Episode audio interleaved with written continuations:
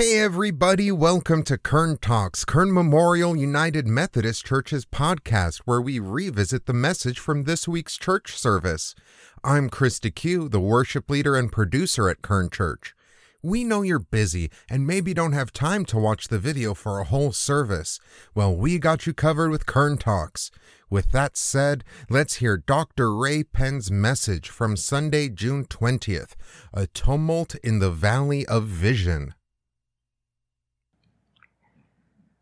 We come now to share scripture that the Word of God might be presented both in scripture form and through the meditation. Our first scripture reading comes from the 22nd chapter of Isaiah, verse 5.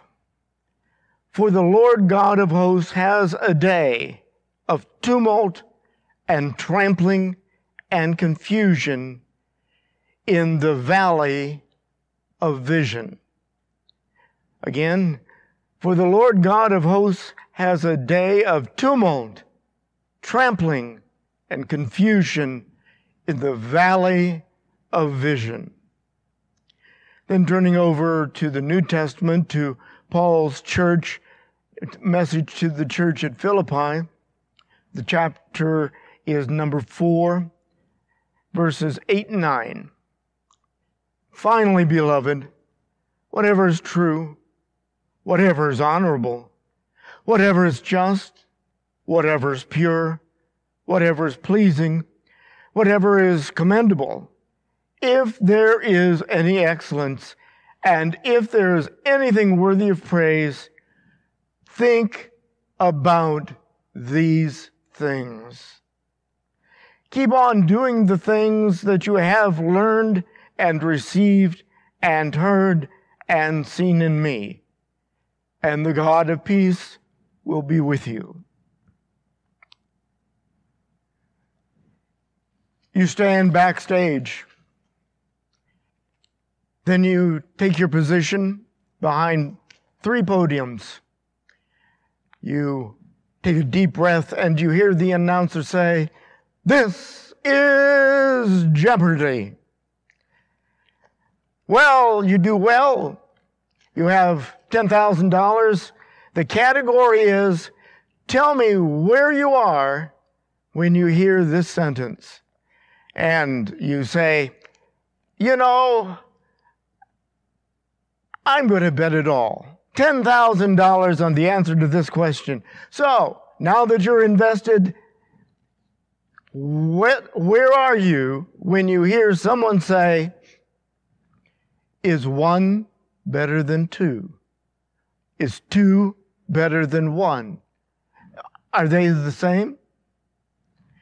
Well, if you answered, I think I'm in the optometrist office, you get the $20,000. It's interesting how the theme of vision, of sight, of light runs all the way through the Bible. Vision is important.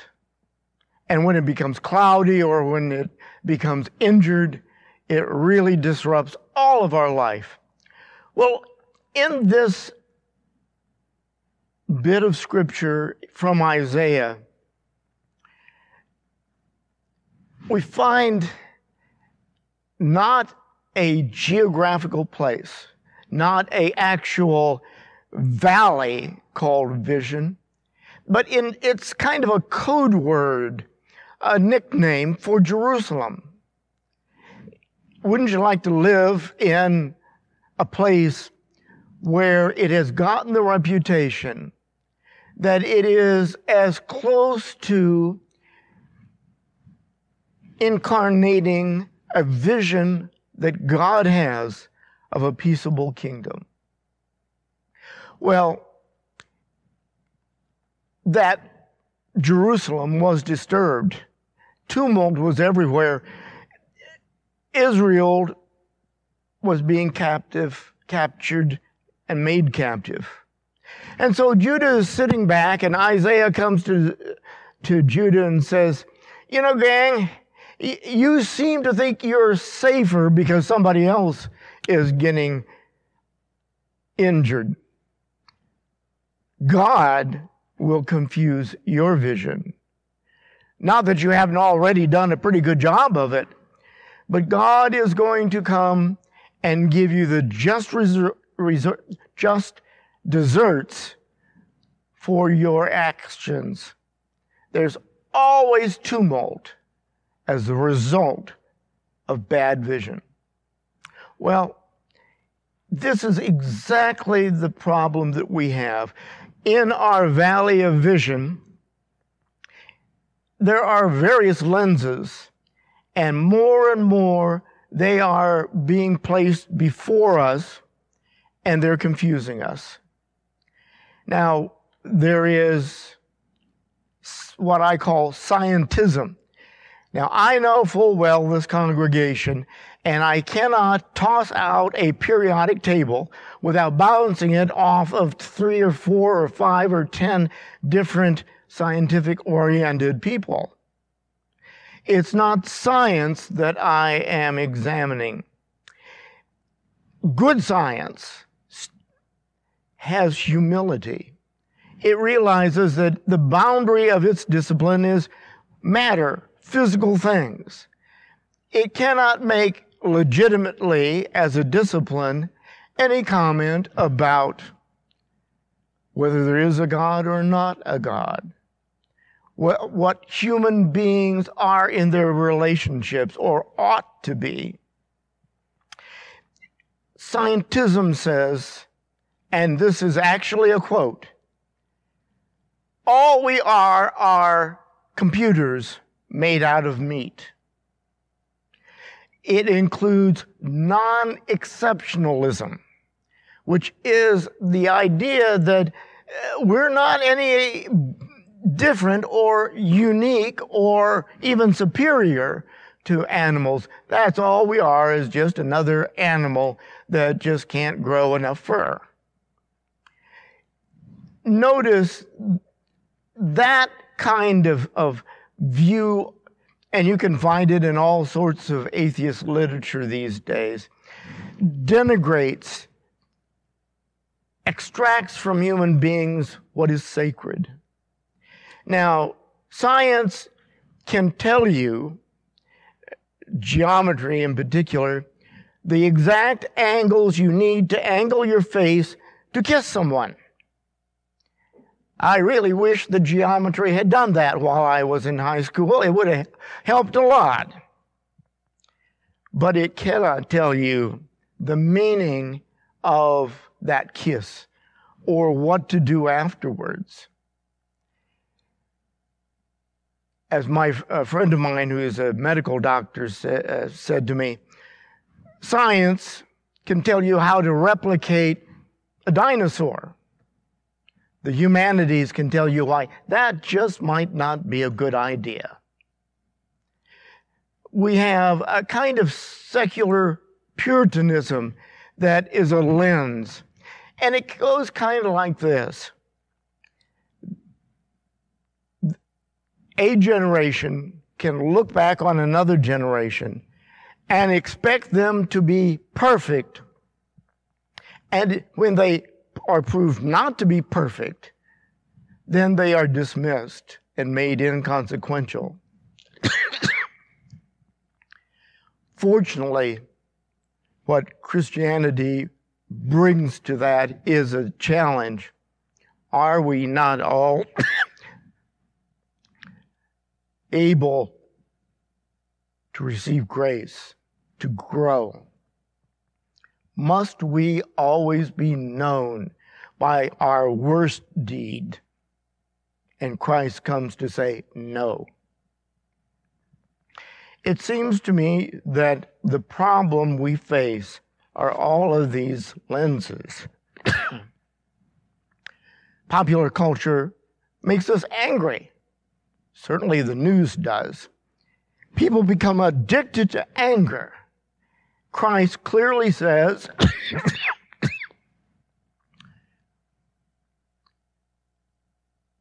if you want to stop murder, deal with anger. In fact, this is what Christianity has that is very attractive. A friend of mine who is a psychiatrist, as he uh, got older, drifted away from his religious background. And as he became a psychiatrist, he said, What drew me back was that Christianity asked me to do everything I can to control my passions. That came from someone who had been in the counseling room for a long time. And this is where the selection from Philippians comes into play. I don't know of a better collection of virtues, even before Christ. Aristotle and Plato presented to people how important virtue is. What we focus on, what we see, the lens we look through, shapes our souls. Our character is simply the lengthened shadow of our souls. For Aristotle, virtue means exercise. Your character is like a muscle, and you need to regularly exercise it. For example, what is the lowest level of ethics? Courtesy. Courtesy. Acknowledging someone else is in your presence, not getting in their way, and helping them. Well, here's a list of what would be uh, physical therapy. Whatsoever things are noble or venerable has the quality that the Romans call gravitas. It's the magnetic pull of someone whose life is put together well.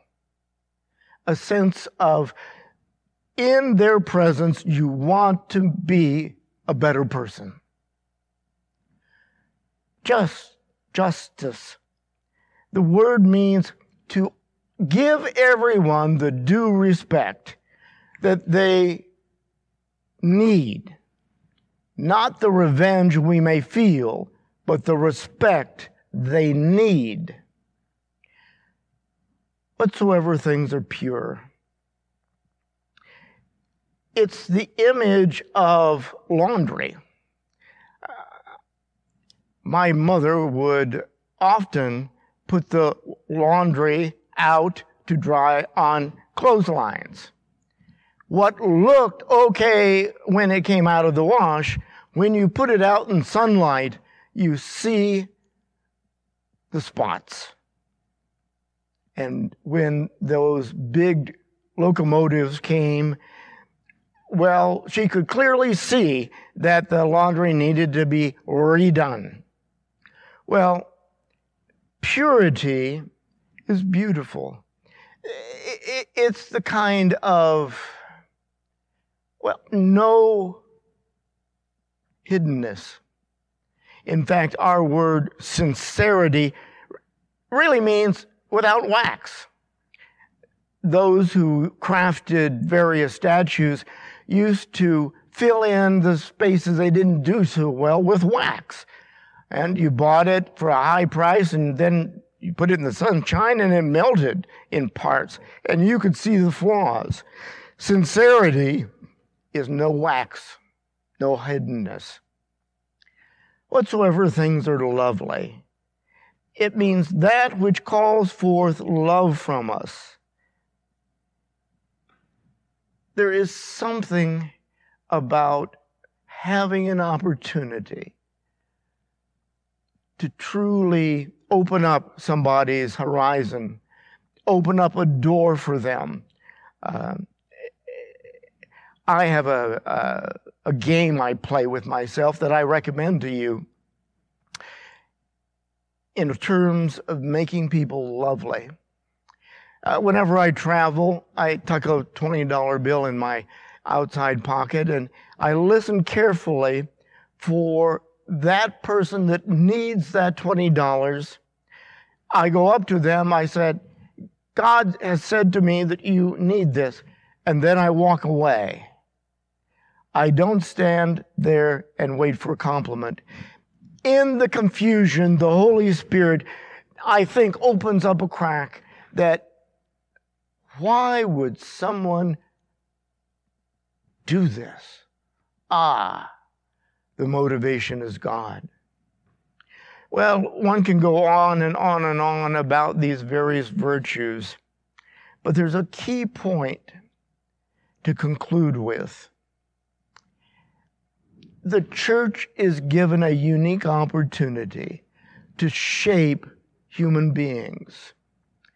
And we do so by examining and giving to young people and adults these virtues. When we focus on the right thing, when our lens is pure and clear and divine, we see things pretty clearly. Let me end with this story. Parents gave their son a uh, puzzle, and it had uh, all the countries of the world. And the son came back within about 10 minutes, and everything was back in place. And they were going, mmm, genius, member of Mensa, mmm, scholarships, mmm. How did you do this, son? Tell us how your genius showed up. And the little boy said, Well, I noticed on the back of the puzzle there was a little boy, and I put the little boy together right, and the world turned out okay. Is that not the mission of the church? To put the human being together right, that the world may also be made whole. Thanks for listening. If you want to reach out to Kern Memorial United Methodist Church or see entire services, you can visit our YouTube channel, Kern Memorial United Methodist Church, and remember to like and subscribe for updates. You can also visit us on our Facebook page at Kern Memorial United Methodist Church. Thanks and have a blessed day.